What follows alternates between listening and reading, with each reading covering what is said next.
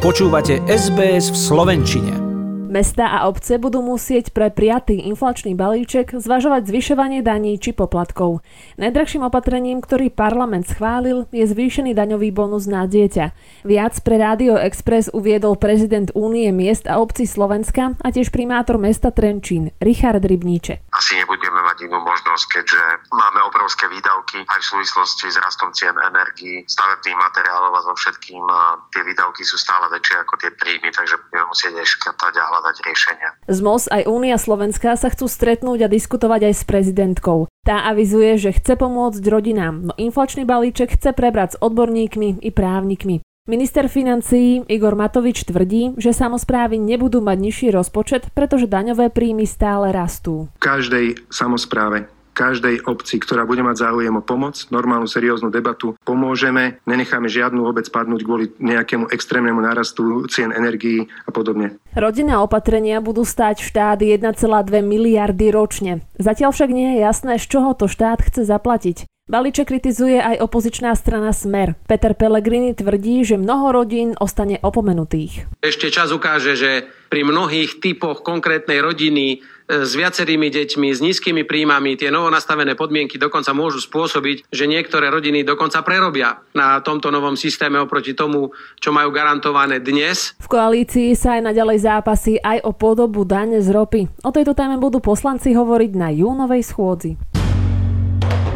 Poslanci dali zelenú nájomným bytom. Návrh zákona o štátnej podpore nájomného bývania sa viackrát v parlamente presúval. Zákon je jednou z hlavných priorít hnutia Sme rodina. Je súčasťou programového vyhlásenia vlády. Účinnosť má nadobudnúť od 1. júla tohto roka. Jeho cieľom je vytvoriť prostredie, ktoré umožní výstavbu štátom podporovaného nájomného bývania s regulovanou výškou nájomného a zárukou dlhodobého bývania. Podľa Borisa Kolára je pripravený rakúsky investor, ktorý s 500 miliónmi postaví prvé byty. Sú pripravené ďalší, myslím, že Švédi, Íri a Česi, ktorí budú stavať ďalšie. Rovnakým spôsobom aj cez ŠFRB ďalej budeme pokračovať vo výstavbe týchto napríklad komunálnych nájomných bytov. Tam okolo 3,5 tisíc bytov sa bude stavať ročne a tunák sa bude stavať podstatne viac. Štát chce celkovo do tohto projektu výstavby investovať 2 miliardy eur.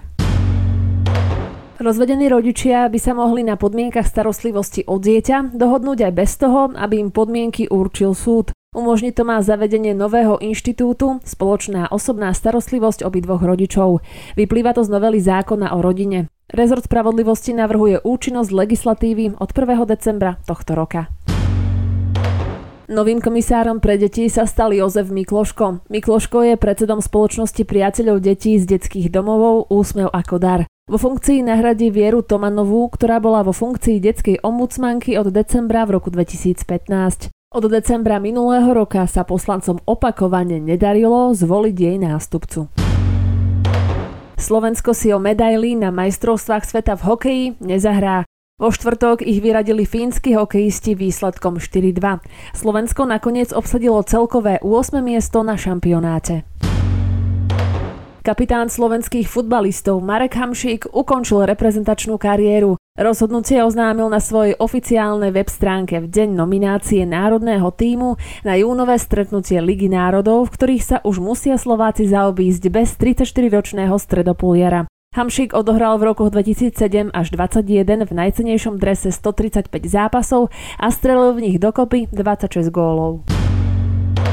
Uplynulý štvrtok oslávila svoje 80-ročné jubileum aj hviezda repete Dušan Grúň.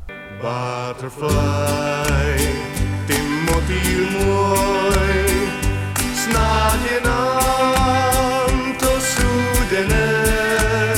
Slovenský spevák patrí ku generácii interpretov populárnych v 60. a 70. rokoch minulého storočia. Naposledy v roku 2012 Grúňovi vyšiel album piesní Lebo ťa mám rád s podtitulom Spomienka na Franka Sinatru.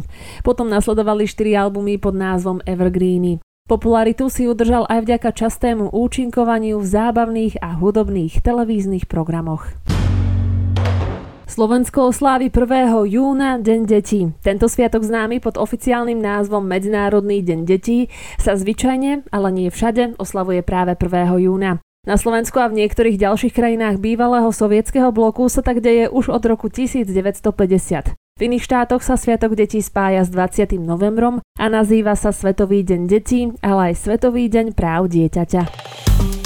Páči sa mi? Zdieľajte, komentujte, sledujte SBS v Slovenčine na Facebooku.